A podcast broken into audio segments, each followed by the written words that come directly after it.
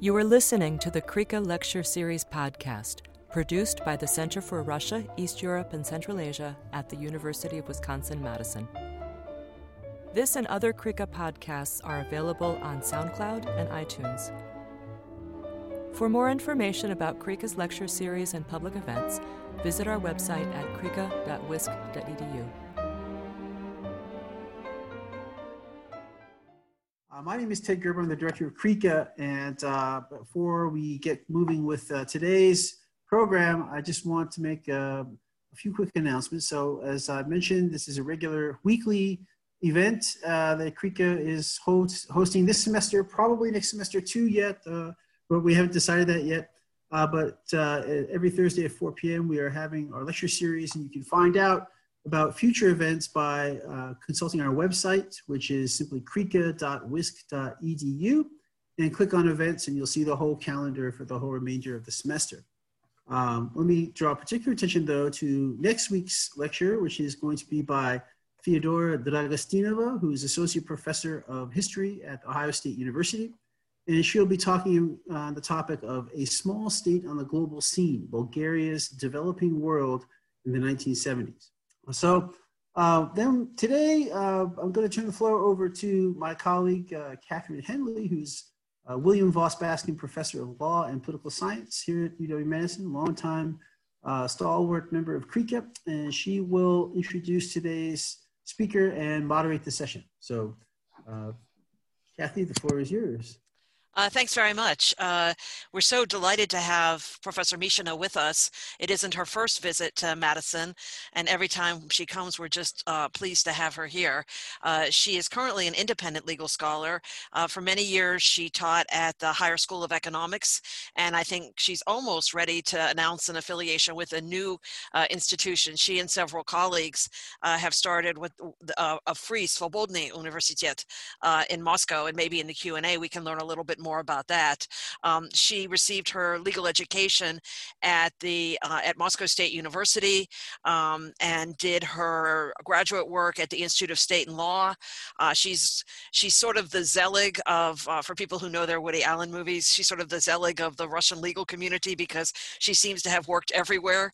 Uh, she's held uh, jobs as a, uh, um, a private lawyer for companies. She's worked for the Constitutional Court. Uh, she has, you know, just many, many different things. And so uh, this gives her such a unique perspective. Uh, she's always, her focus has been on the Constitution. Um, and she just published a book that deals with these amendments. And she's been very active in publishing uh, op eds and other things. And so we're uh, so fortunate to have her with us to walk us through uh, this very complicated story of these amendments. Um, so, how we're going to proceed is that uh, I'm going to, to, to try to ask a few questions and uh, try to get in as many different topics as we can in the time that we have. And we'll stop uh, that process uh, um, uh, in, in, about 40 minutes or so, and then give time for you guys to ask your questions. Um, so with, with that, let's just begin. And why don't we start, uh, Katya, with the question of the um, how the separation of powers has been changed by uh, Putin's amendments. And this really goes to the heart of the whole question of, of the expansion of Putin's powers. So I'll let you get started on that.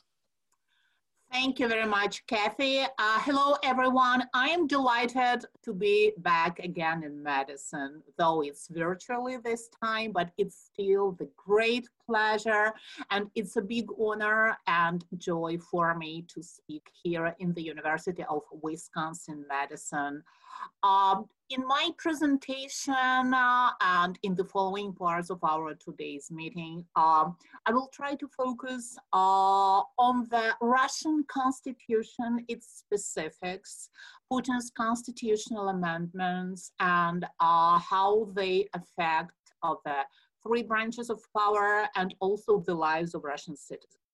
Uh, uh, so in 1993, as uh, everyone here knows, Russia adopted its uh, constitution, which was uh, modeled uh, in a way after the constitution of the Fifth Republic of France, So Russia has a semi-presidential constitutional system where the president is the head of the state and uh, the executive branch is headed by the prime minister who according to the constitution is called uh, the chairman of the government the legislative power is vested in the Federal Assembly of the Russian Federation, a bicameral parliament, where the uh, lower house is named the State Duma, and the name of the upper house is the Federation Council.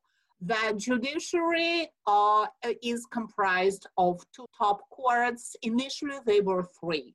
There, uh, there was the Supreme Court, uh, the Constitutional Court, and the, the higher court of arbitration, which was discontinued in 2014, and that was a huge loss for all the Russian judicial system and for the judicial reform as well because what happened at that time was actively promoted as unification of two top courts, but I would uh, say that was not a merger but an hostile takeover of this uh, higher court of arbitration by the Supreme Court because all the functions uh, were transferred to the Supreme Court and uh, the higher uh, court of arbitration simply was removed from the picture.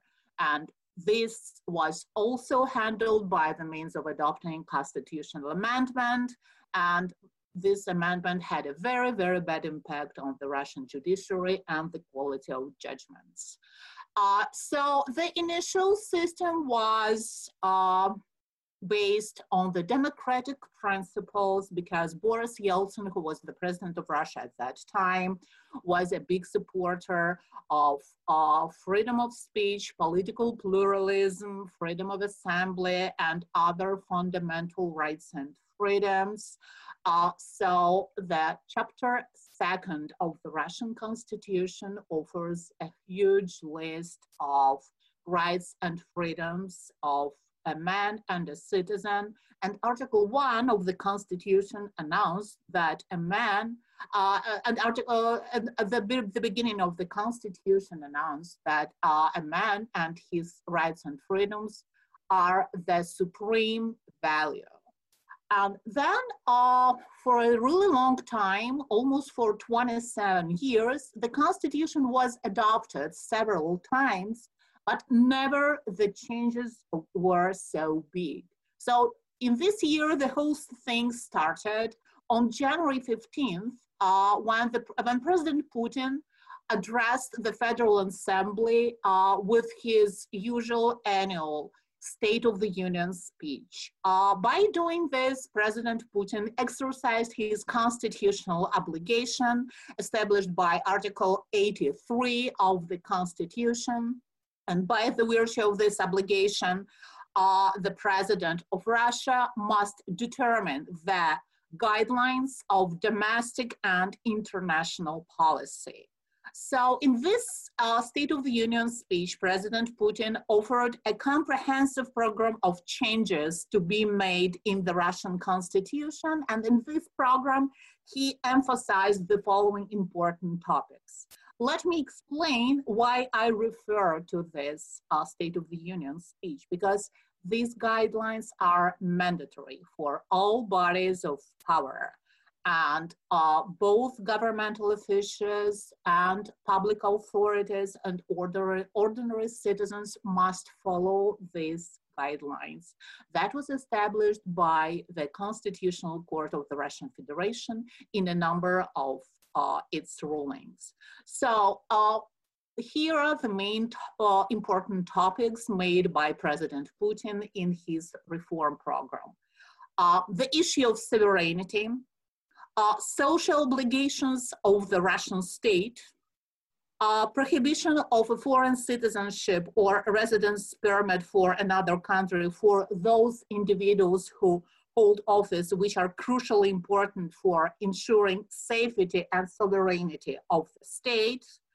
Uh, also, the uh, point that the same person cannot be the president uh, of the Russian Federation for more than, than two terms. This point is, is extremely important since the nullifying of presidential terms has become a recognizable, uh, part, the most recognizable part of Putin's constitutional amendment. Also, Putin made a point that it's very important to enshrine principles of unified system of public authority in the constitution and to extend and strengthen the powers of uh, local self-government. Uh, another point uh, was made about the uh, Federal Assembly, the Federal Parliament of Russia.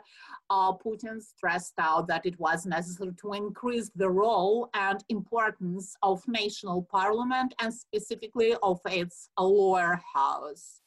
And the last but not the least was the issue of judicial independence, which was extremely important from the viewpoint of president.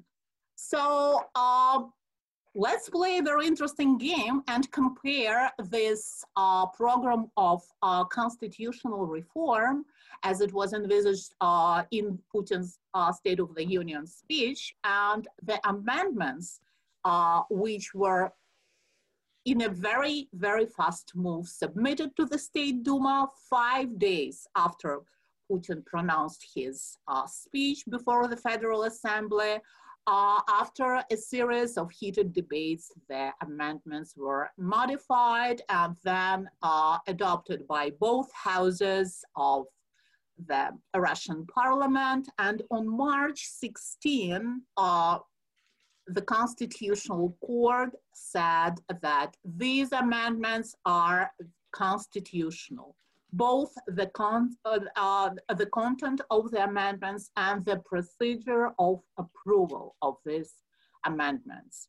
So uh, the first important uh, thing which I must say about these amendments, uh, that the whole system of, uh, of separation of powers were changed First of all, I would like to make a point that it changed completely the constitutional system because now the president is the head of the executive branch.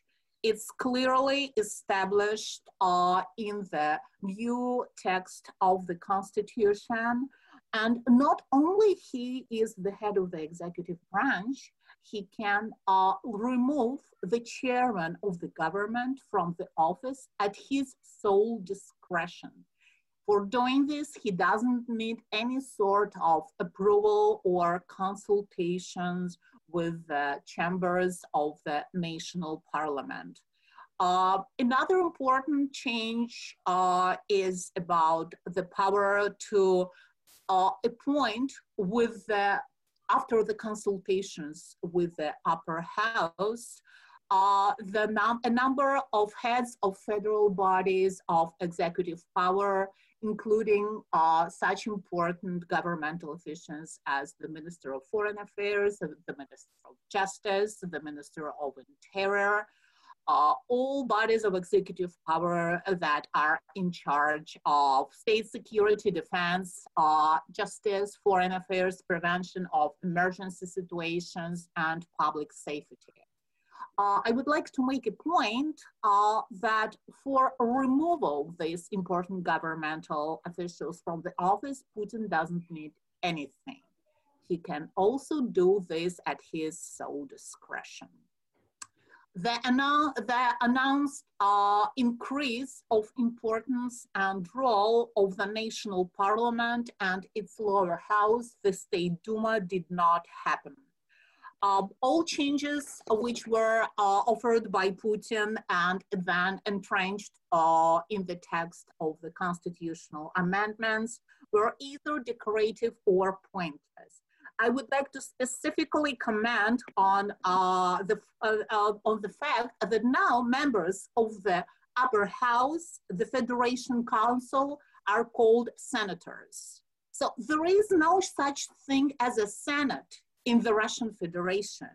Still, the members of the upper house are called senators. I don't think that was the uh, very uh, that was a very important issue which had to be addressed in the constitutional amendments. Uh, another point which looks as an overkill to me was envisaging the right of both houses to exercise parliamentary supervision. There was a pre-existing federal law on parliamentary control, which was passed on in 2013, and uh, elevating this right to the constitutional level will not affect the quality and efficiency of the parliamentary supervision, but still it really looks flattering for both houses of the Russian parliament. Gotcha. Uh, I'm going to jump in here because I think I can see that you could spend the entire time just giving us more and more information, fascinating information about this question of, of how the different uh, pieces of the government, how their powers have been changed. Um, but I know that people are really interested in the whole question of the, the, the way that the vote was carried out, the legitimacy of the vote. What did ordinary people think about the vote? Did they understand what they were voting on? Could we move on and talk a little bit about that and maybe come back to the oh, separation yes, issue in the Q&A? I'm very flexible. Of okay. Course. Of course we can. Of course we can. In order to finalize coming into force of this constitutional amendment, uh, a new thing was uh, included into the Russian legislative framework, the all Russia voting. Uh, I must be very frank that Russia had sufficient legislative means to legalize uh, the process of approval of constitutional amendments. The, and there is a specific chapter 9 in the Constitution which provides for the procedure of uh, amending the Constitution. This chapter uh, clearly states that uh, they are so-called unchangeable chapters of the Constitution. It's chapter one, the fundamentals of the constitutional system.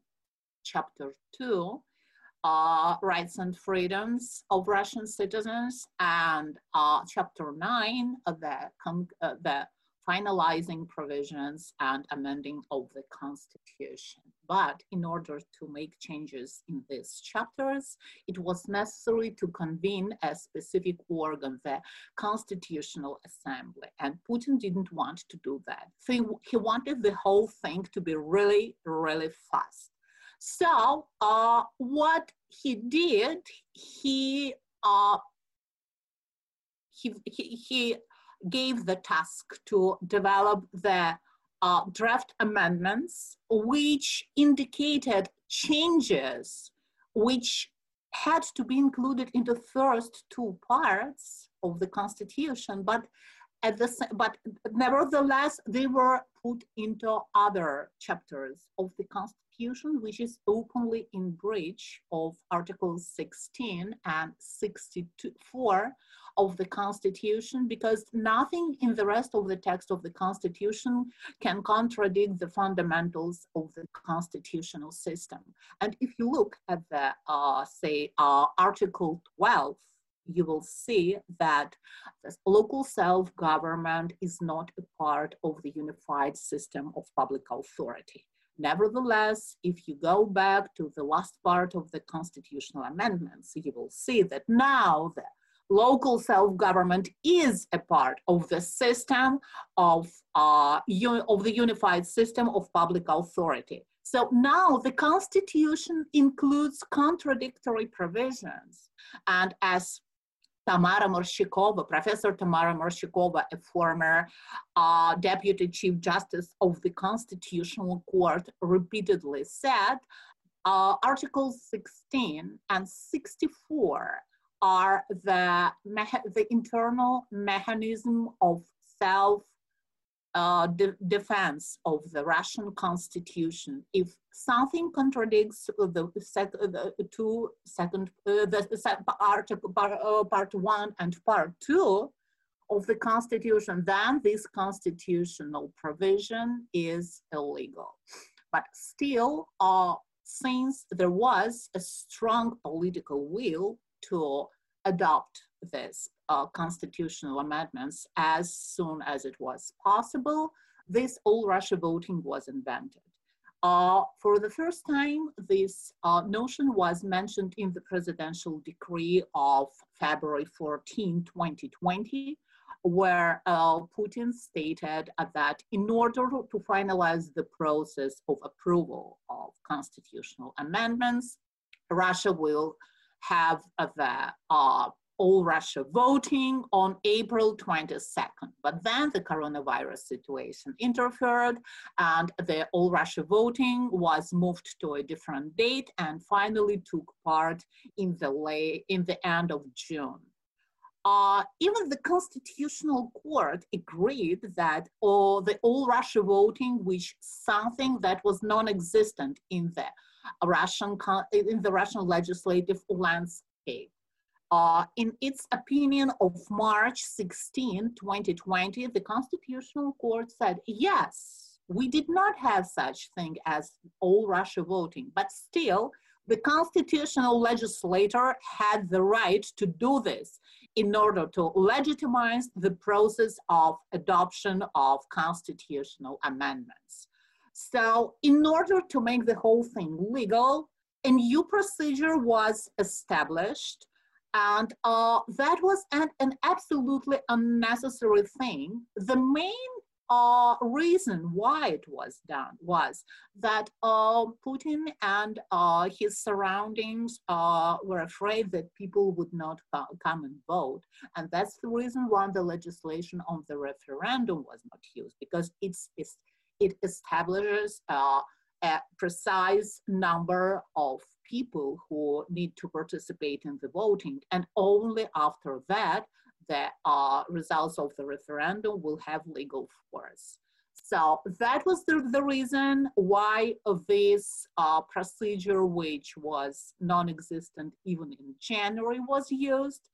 And um, people were either forced to vote, many people were forced to vote, but a lot of people really voted for the amendments with the open heart. The reason they did that was before, because they never read the amendments. If you take a look at the text of the constitutional amendments, I have no idea whether the new text of the constitution, the amendment version of the constitution has been translated into English, but trust me, even for a Russian lawyer who holds a PhD, it was a big challenge to read the text of this constitutional amendments. That was really hard. So in order to make the life Russian citizens easier, a group of popular people, a group of celebrities like famous actors, singers, musicians were invited to participate in the advertising of the amendments. So these people were talking to, uh, to the Russian citizens from the TV screens, uh, urging them to come and vote and describing how important it is to vote for the amendment because for now, Russian sovereignty is non-existent. Uh, if those who listened to actor Vladimir Mashkov, who actually was in charge of promoting sovereignty on, on uh, Russian federal TV channels, they simply did not open the text of the constitution, where which uh, from the in, from the very beginning uh, mentioned the issue of national sovereignty, both in the preamble and in Articles 3 and 4 of the initial version of the Constitution. Likewise, it happened with many other parts of the Russian Constitution uh, in its amend amended version. And I think the biggest disappointment will be with the so-called social economic amendments, because Putin uh, announced in his State of the Union speech that now the state must increase its social economic obligations and responsibilities before the Russian citizens. What happened in reality was that Russian citizens were vested with additional obligations. The uh, social economic part of the amendments states that now Russian citizens must take care and uh, support financially their parents who are old and cannot work. by doing this, the government, uh, the Russian authorities simply shifted a part of responsibility for the elderly citizens from themselves to uh, the children of these elderly citizens. So I, uh, people voted for the amendments because uh, there was a very, really strong pressure coming from the uh, uh, top of the Russian system of power. People were forced to vote for the amendments, but again, some of them did that simply because they did not understand what was written in the amendment. And I must share with you one very important thing. I, I have a lot of friends in Moscow, I have a lot of friends in different parts of Russia. Some of them are very pro Putin, and uh, even these people, when they looked at the text of the amendments, they said, Come on, no, no way, we're not voting for this.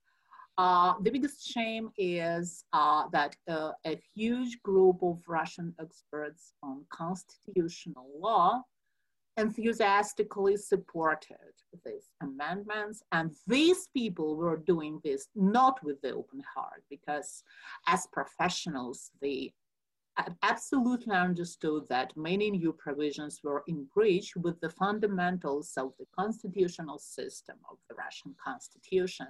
And that was a very bad and wrong decision.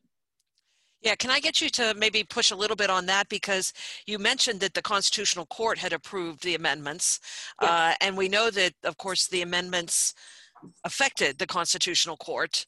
Uh, so could you talk a little bit about the choices, uh, sort of what you think the thinking was inside of the court itself, and then how you think all of this is going to play out in terms of uh, judicial independence, uh, both in the constitutional court and then in the other courts as well? Uh, I would say that the constitutional court had no had no other choice because very few people are strong enough to say no and step out like Justice Anatoly Kononov did several years ago when uh, he uh, faced uh, severe criticism from the part of other justices of the Constitutional Court because of his independent uh, comments on the situation inside the Russian judiciary. Uh, he resigned simply because he didn't want to lie about the real situation inside the constitutional court, which was getting more and more politicized. So, uh, despite the announced necessity to strengthen judicial independence, uh, which was said by President Putin in his State of the Union speech, the uh, amendments will work in the opposite way. Uh, first, uh, the amendments envisage the new power of the president to uh, present to the Federation Council the request to remove from the office uh, the chairpersons of two top courts, the Constitutional Court and the Supreme Court, their deputies, justices of both uh, superior courts, uh, and uh, also judges from the uh, inferior courts like courts of cassation and appellation courts. And this is absolutely in breach of the fundamental principle of judicial independence because uh, the grounds for such removal are very vague for conducting an action which is unethical or immoral. Russian, Russian law, uh, case law clearly states that uh, a judge can be removed from the office for instance, if this judge disagrees with uh, illegal requests coming from the chairperson of the court, like it was in case of Olga Kudeshkina, who was a judge of the Moscow City Court, and she uh, refused to follow illegitimate requests of her boss uh, uh, uh, chief justice, chief chairperson of the Moscow City Court, Olga Yegorova. Justice Kude- Judge Kudeshkina was removed from the office and she's not a judge anymore. There were many, many other cases like this. And uh, the, the very fact that now the uh, president can initiate uh, this process without any participation of bodies of judicial community uh, is completely in breach of two fundamental principles, judicial independence and irremovability of justice, of judges. Let me add one very important thing that according to the constitutional amendments, now the president can appoint up to 30 members of the Federation Council, which is also a questionable in uh, uh, the new provision of the Constitution because it hardly agrees with the principle of separation of powers because uh, 30 persons of uh, the upper part of the upper house of the parliament is a big part of the upper house. And since they are appointment, appointed by the president, it means that these are people who are very, loyal for him. Uh, another very dangerous uh, new provision is the downsizing of the Constitutional Court. Uh, judges, justices of the Constitutional Court who received the draft amendments approved by both houses of the Federal Assembly didn't know who would be these eight justices who would be removed from the Constitutional Court.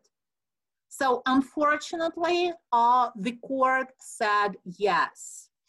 And uh, the court delivered a long and puzzled opinion on the issue, which was beautifully analyzed uh, by uh, Tamara, Professor Tamara Morshchakova, whom I already mentioned.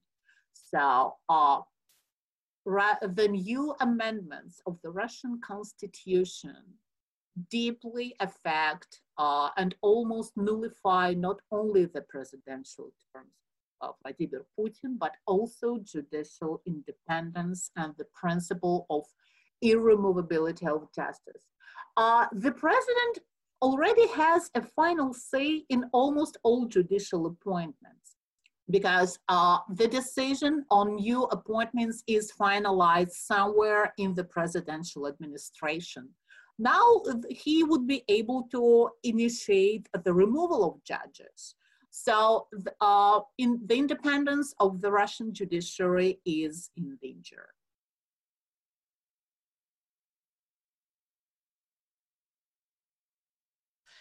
Thanks, Katya. That was very helpful. Uh, I think we have, uh, uh, I'm not sure, what, let's try to do one more topic. And uh, it's, a, it's one that I'm sure that we're going to get questions on, or we would if you didn't address it.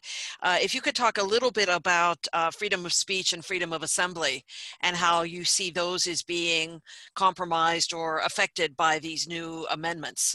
Because of course, in principle, they can't change that language right? Because that's part of the the sacrosanct uh, uh, um, areas of the old constitution. So, how do you see those as changing in practice?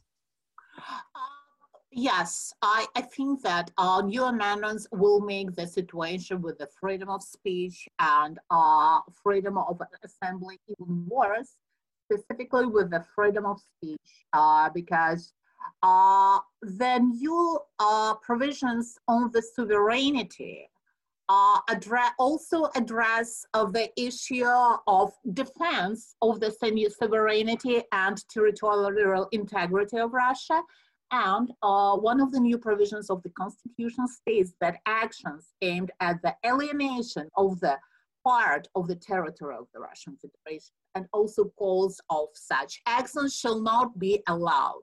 That was also an overkill because Russian criminal code has an article criminalizing calls for violation of territorial integrity of the Russian Federation. Uh, but I must make a point that a number of these constitutional amendments are of a pure propagandistic nature. Also, the provisions that apply to historic memory, the victory of uh, Russian people in the Second World War and prohibition uh, to break the memory and to disfigure this memory. Uh, several years ago, the criminal code of the Russian Federation was amended by another article, which is called Rehabilitation of Nazism. This article has a very uh, dangerous uh, provision, which is actually a ticking bomb. Uh, perversion of the uh, information about the participation of the Soviet Union in the Second World War. Uh, usually now this provision is referred to as the falsification of history provision. And a number of people already faced criminal charges and uh, went to uh, the prisons for committing this crime. And since now this necessity to pro protect the historic memory was elevated to the constitutional level, it will affect the freedom of speech situation even stronger. Moreover, several days ago, a new division, a new department, the department of uh, in charge of uh, uh, the issues of uh, falsification of history was established in the investigatory committee of the Russian Federation, which means that now uh, the crimes committed in this realm will be tracked and for, followed with, a, with an even bigger uh, attention than it was. Speaking about freedom of assembly, I think that uh, the situation was already very bad, again, because of the new amendments in the criminal code of the Russian Federation. I, I mean the notorious Article 212.1, which is also known uh, as Ildar Dadin's article, uh, the re repeated violation of the procedure of organization and participation in public rallies, meetings, and uh, process. Uh, a number of people were already uh, prosecuted, convicted, and sent to prisons for doing this. The article made its way to the Constitutional Court of the Russian Federation, and unsurprisingly, the Constitutional Court found it's, it constitutional. Uh, nevertheless, it offered a number of very strong legal positions about how this uh, article should, should be applied by law enforcers. By the law enforcers said, no, we there is a big risk of danger to the society, so we are ignoring the uh, legal positions of the Constitutional Court, which all of a sudden are binding for all uh, branches of power, governmental, governmental officials, including courts and prosecutors and investigators. And uh, now, with all these new propagandistic provisions of the uh, new, new, Russian constitution, it, its amended version, I, be, I believe that, and it's very sad that I have to believe this, uh, that the situation with the freedom of assembly will get even worse. Just look what, what, what was happening after the amendments came into legal force on July 4th of this year. Sadly, what's a big holiday in the United States? The Independence Day was it was the day of passing away of the real uh, of the initial version of the Russian Constitution for Russia.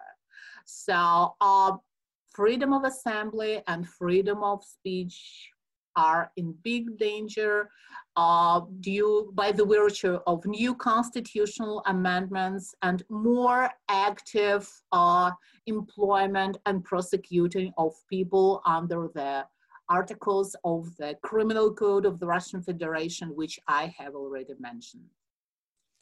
Well, thanks so much, Katya. I think that maybe now let's let's with all of that as as a foundation, let's open it up for questions, and we'll Absolutely. use the hand raising function. And so then, when you ask your question, if you could obviously unmute yourself so we can hear what your question is, and also uh, share your um, video with us, that would be great. So. Questions? sure, we have questions.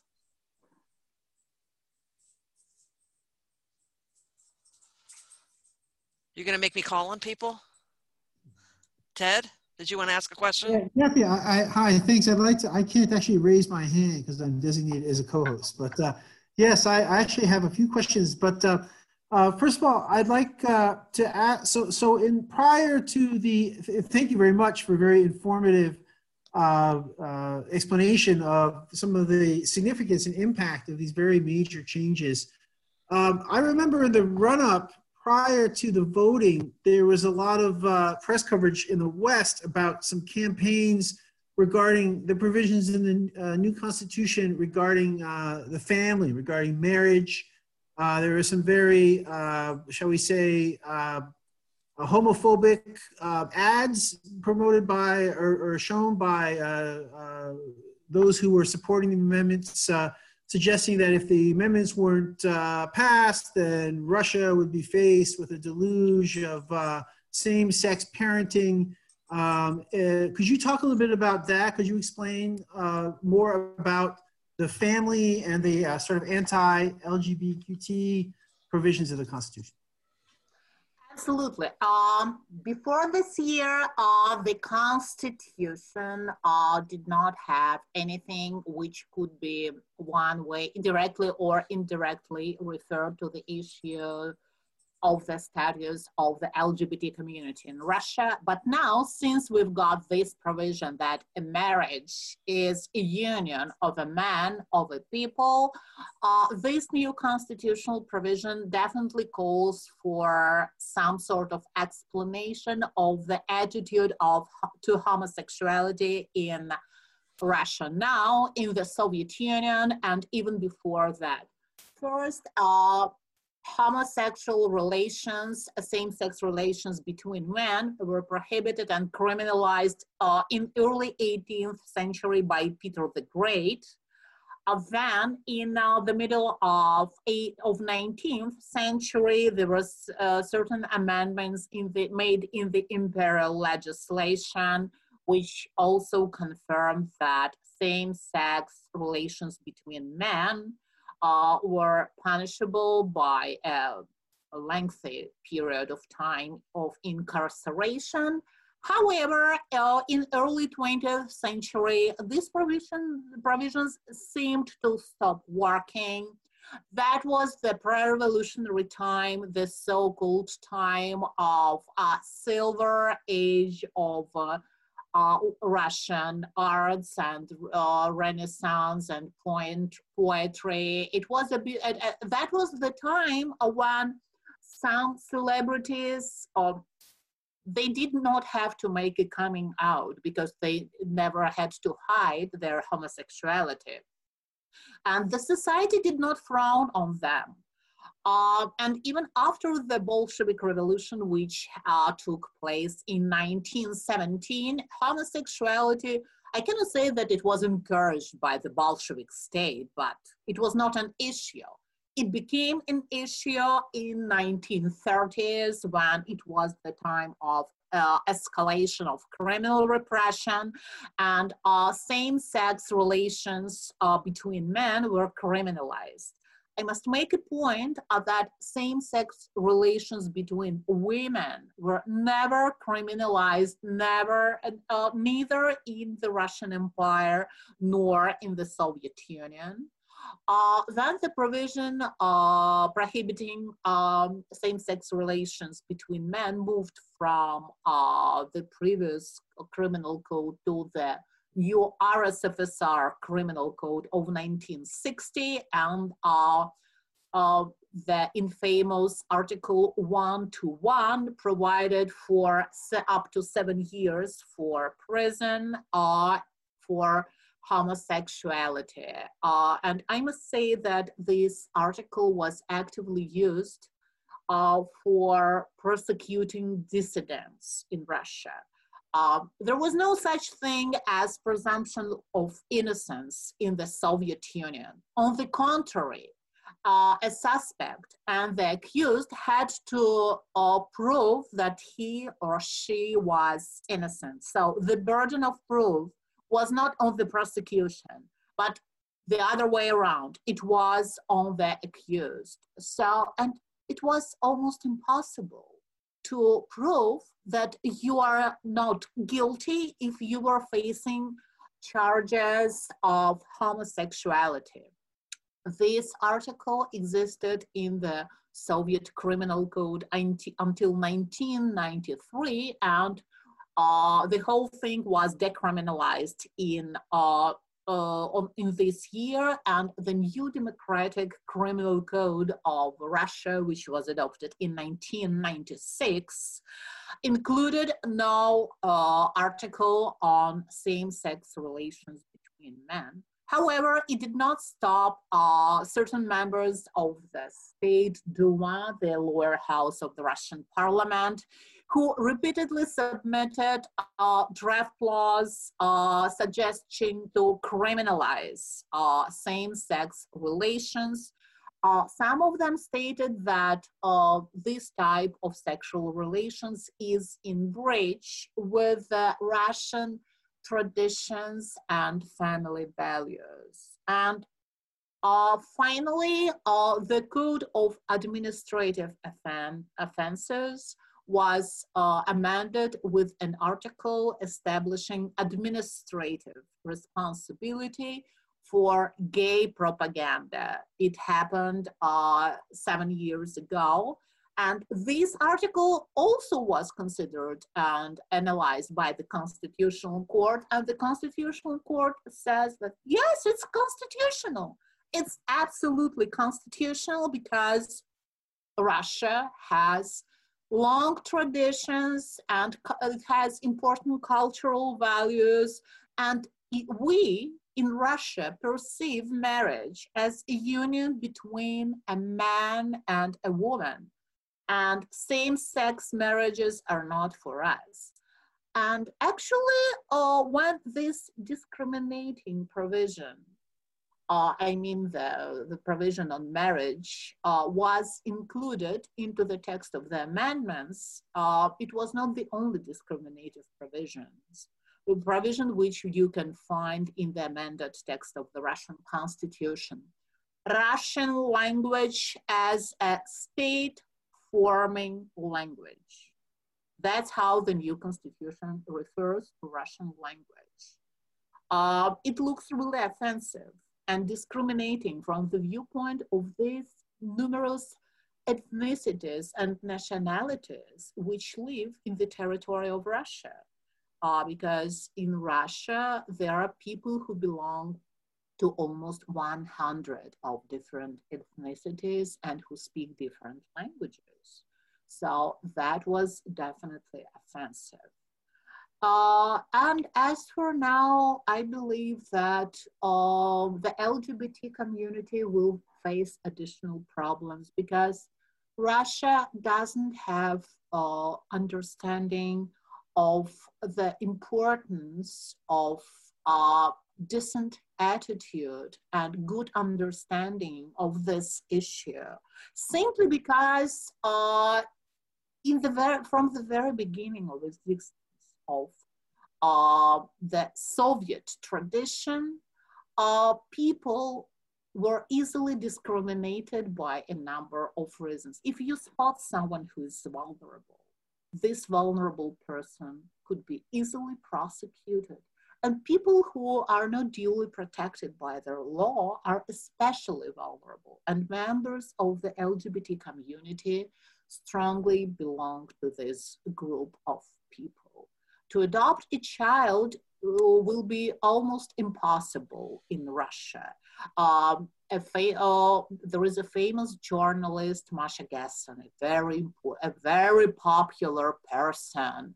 Uh, I know that now uh, Masha Gessen must be referred to as they. So Masha uh, was married, and uh, the couple adopted a child. And at some point, they faced numerous problems because of this adoption because the authorities said, come on, uh, same-sex couple cannot uh, have an adopted child. They cannot uh, provide a due upbringing for this for this child and that as far as i know as far as i remember from masha's speech when she was presenting here in the university of michigan um, Masha mentioned that that was one of the reasons why the family decided to move from Moscow to uh, the United States simply because uh, same-sex couples in Russia, they cannot officially marry, they cannot adopt children, uh, they are frowned at by the society and it's dangerous to be a member of the LGBT community,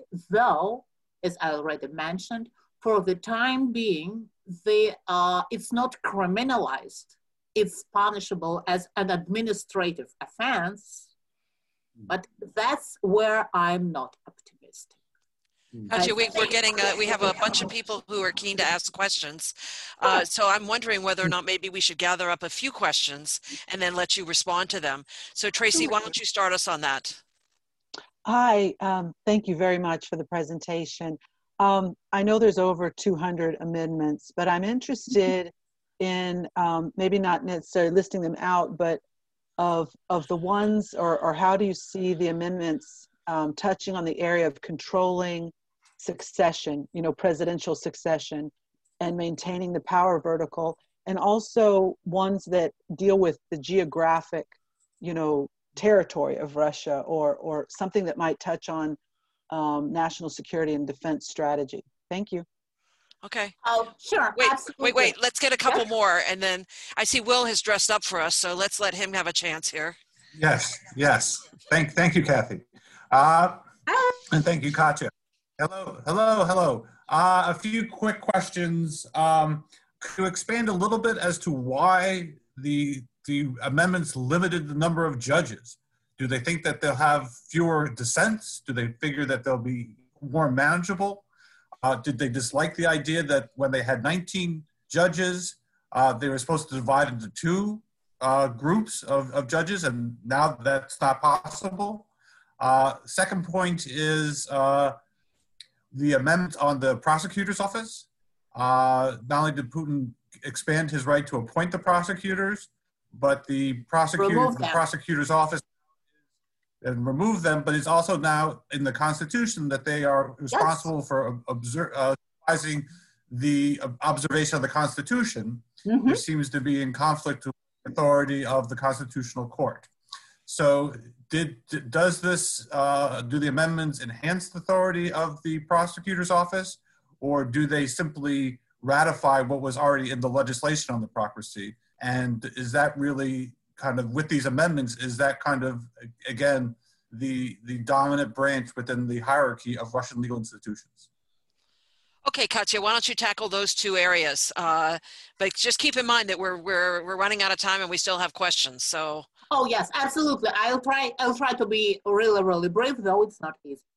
Uh, okay, speaking about the limitation of presidential terms and strengthening of the vertical of power, uh, the so-called Tereshkova Amendment on nullification of Putin and Medvedev presidential terms allows uh, two people to skip this uh, constitutional prohibition that a person cannot be elected for the position of the president of the Russian Federation more than two times. This prohibition does not apply to Putin, who is already in office, and Medvedev, who was in office.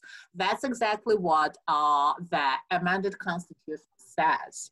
Speaking about uh, definitely uh, all these uh, new provisions or which, uh, which entitle Putin with the power to uh, appoint uh, with non-binding consultations with the upper, chair, uh, upper house of the Russian parliament, uh, a group of uh, most important members of the executive branch, uh, and remove them, including the chairman, at his sole discretion. Also, the Putin can do the same with the prosecutors, as Will just mentioned he can uh, he can appoint uh, the uh, prosecutor general and his deputies and lower prosecutors after the consultations uh, with the uh, uh, with the Federation Council. Again, these consultations possess no binding nature.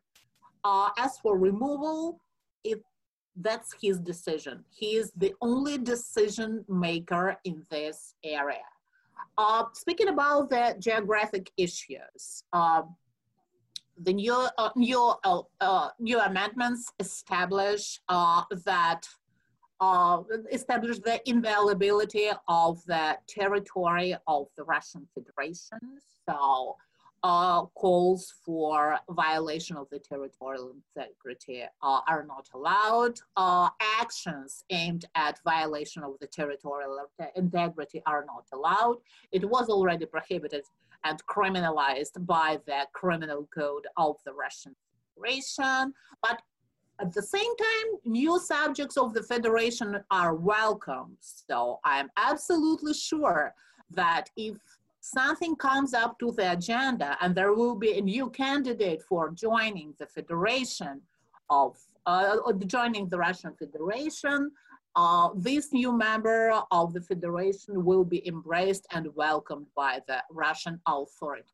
Uh, Getting back to the constitutional court and downsizing of the number of judges. Will, I must be uh, very frank and open with you. I didn't find anything, even in the explanatory note to the uh, draft uh, amendments when it was submitted to the uh, State Duma on January 20th. They simply do not explain why it's so necessary to uh, decrease the number of justices of the Constitutional Court.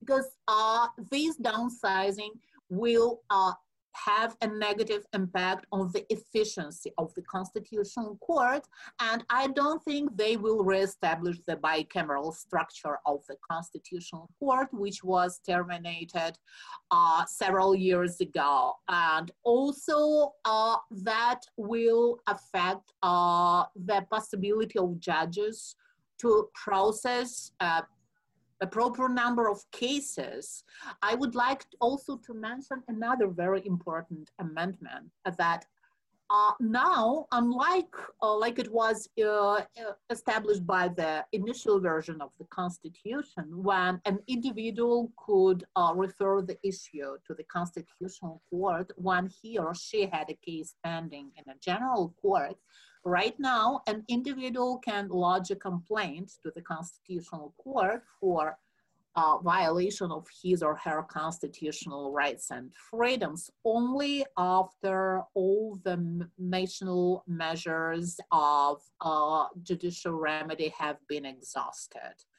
Uh, so after that, very few people will be able to make their way to the Constitutional Court. And I specifically consulted with uh, one of my former students who now works for Justice Gadzhiev from the Constitutional Court. And he said that they are already following this requirements. So people will spend years trying to get remedy in the Constitutional Okay, great job, Katya, on uh, on speed at least, and also on content. Uh, uh, very nice. Uh, Hannah, what did you want to ask? yes, one moment. Um, okay, sorry. Um, yes, hi, thank you so much for speaking today and for giving us your time. Um, I had a question. I also have some friends and family over in uh, Moscow and St. Petersburg, but specifically in St. Petersburg, one friend told me that while she was going to vote, there were some ballots that were already um, marked with yes, and people would just be able to, I don't know, um, like give a yes and not even be able to say no if it was their decision. Um, is this true or? That's what they call a free will of the Russian people. You can Okay. freely come and say yes, that you're for amendments. And if you look up, do you speak Russian? I'm in like third semester, but yes, I can understand more. No, I didn't. Ch- um, the plan was not to check your knowledge of Russian language uh, because uh, there is a very specific formulation uh, in the uh, legislative framework for this all Russia voting. Mhm. Uh, voting on approval of the amendments, on the approval. So initially, the legislative intent was to show that uh, the voters have to approve, they have to say yes. So the option that they would say no was not even considered. Uh, and this is very important. I heard and read about like numerous violations of people will when people were not only forced to vote, uh, like uh, people came to the office and then they were like packed to the buses and transported to the voting spots and uh, their bosses were overseeing them and checking and making sure that everyone would vote. Uh, it was not a free uh, voting. It was something which was necessary uh, for the purpose of serving like a window dressing. Because everything was decided before this voting. This vote, this voting had a symbolic meaning, and even uh, the head of the uh, uh, of the Central Electoral Committee, Ella Pamfilova, made a Freudian slip because once she said, "Come on, what's the fuss? Everything has been already approved. What's wrong with voting?" Okay, if everything has been already approved, why we're supposed to go and vote? That was the big issue. Okay, I see. Thank and you. Also, um, oh, I'm sorry. Um, can you just repeat really quickly? You had said that the Russian recently in the constitutional amendments that Russian language is stated as as what? That state forming language, государствообразующий язык. State, it's a state forming language, the main language. Isn't it insulting for the people who speak other languages?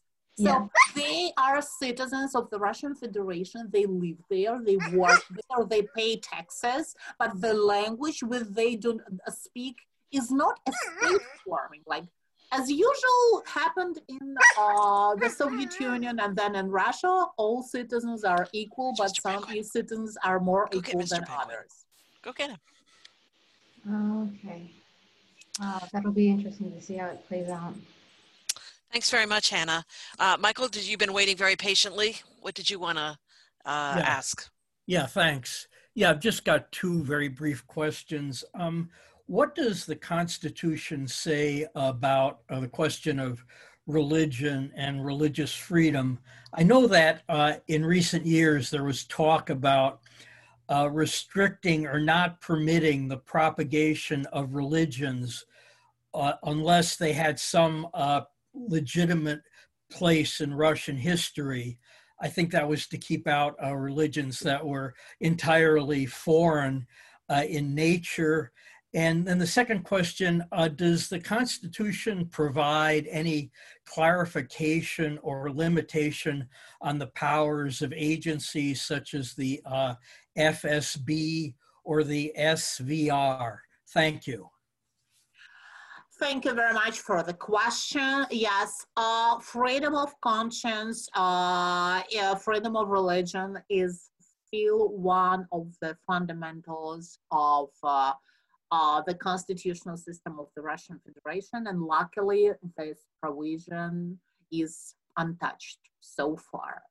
Uh, but in reality, all this constitutional provision works in a different way, and uh, that, that's what we call uh, the incorrect and the illegitimate, illegitimate application of the Constitution. Because in the process of enforcement, this uh, constitutional provision change, uh, changes and sometimes loses its initial meaning. And definitely, there is no freedom of religion in certain, certain areas in Russia. Like those uh, who belong to the Russian Orthodox Church, to the Moscow Patriarchate, uh, they definitely have priority. And uh, the church is playing as, uh, a much stronger role now than it used to play in early 1990s.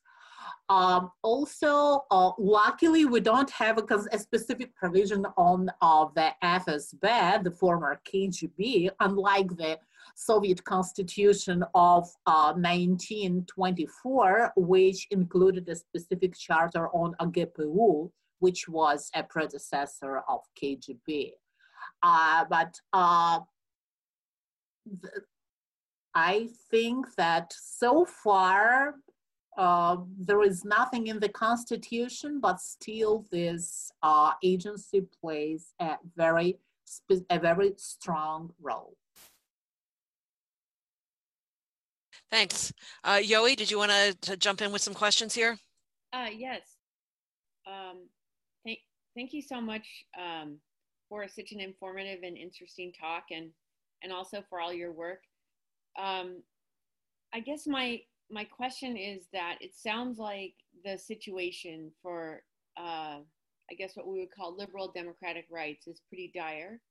And yet there's this focus on law. So I wonder if you could say something about why the symbolic meaning of the Constitution is so important to the regime in what seems like a very apparent or apparently undemocratic context. So why would dictators care so much about the Constitution and oh, about law. It's very convenient to use the Constitution when you want to avoid uh, following your international obligations. That's exactly what the uh, authors of this constitutional amendment made uh, when they drafted the provisions regarding enforce, enforcement of uh, judgments and decisions of interstate bodies, international courts, uh, uh, courts of other countries, international arbiters. I would say that this provision was an ad hoc provision because at that time, uh, the appellate court of The Hague was handling uh, the case of the Yukos shareholders against the Russian Federation. And definitely, I'm absolutely sure that one of the reasons why this constitutional provision allowing not to enforce a judgment of a foreign court uh, was envisaged on the constitutional level was simply because uh, Russia is back on the trend of avoiding uh, its international obligations, as we can easily see with the situation with the judgments of the Strasbourg court, when the federal constitutional law on the constitutional court was amended five years ago, and now it has the power to decide whether a judgment of uh, the European Court of Human Rights uh, is in compliance with the Russian constitution. And if not, then this, uh, then this judgment would not be enforced on the territory of the Russian Federation.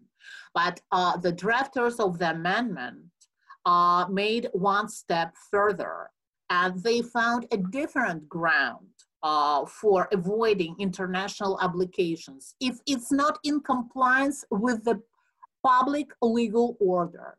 Russian constitutional law do usually doesn't use the notion of a public legal order.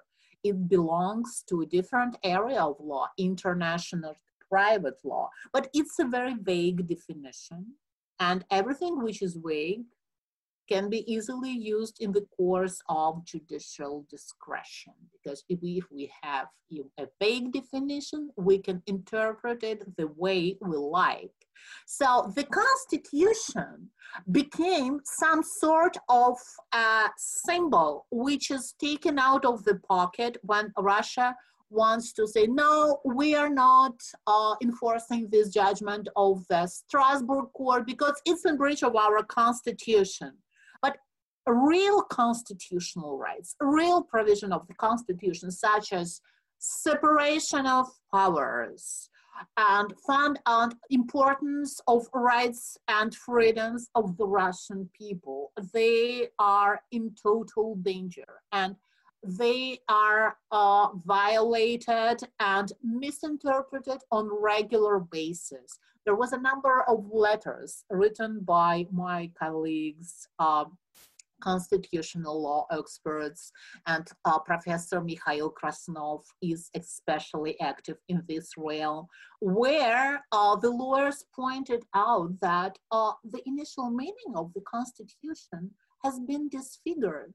The Constitution has become a tool of manipulation when Russia is negotiating certain issues internationally because uh, in the domestic realm, many provisions of the constitution are violated, but it's also, it, it, it's very, very convenient to say, no, our constitution is sacred and we don't like your arbitration award or your judgment or your decision and that's why we won't enforce it because it's in breach of our sacred constitution that's why the constitution is so important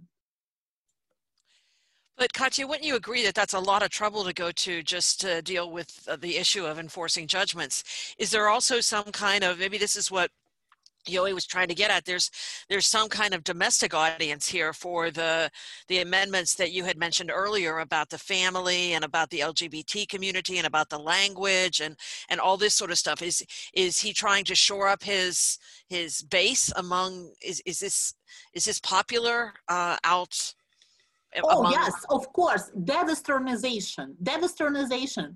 Uh, Russian traditional values uh, uh, as opposed to evil Western principles. Uh, when the word uh, liberal becomes a curse, it means that something is really wrong with the political regime. When the word democratic becomes a curse, it's also a very dangerous sign it sends a very disturbing signal. And unfortunately, uh, Putin uh, has spotted a very good area.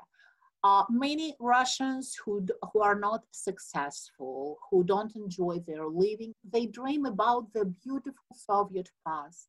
It has been almost 30 years uh, after the dissolution of the Soviet Union, so the memory is short, and usually memory we keep only good memories. So uh, the more time has passed since the moment of dissolution of the Soviet Union, the better the Soviet Union looks. So uh, this is uh, a very, very good strategy to say we will be like the Soviet Union. Please remember our tremendous victory in the Great Patriotic War. Do you know, guys, that Russia even even has its own war? Because it's not the Second World War, it's a Great Patriotic War. And uh, for the Russian propaganda, the war started not on September 1st of 1939 when Germans invaded Poland, and not on September 17th when the Soviet Union troops invaded Poland. No, it started on June 22nd of 1941, almost one year and a half after that, when all of, a, all of a sudden the Germans started to bomb certain parts of the Soviet Union. So it is uh, very good for a politician uh, in Russia now to refer to the Soviet memories, the greatest world empire. People like it.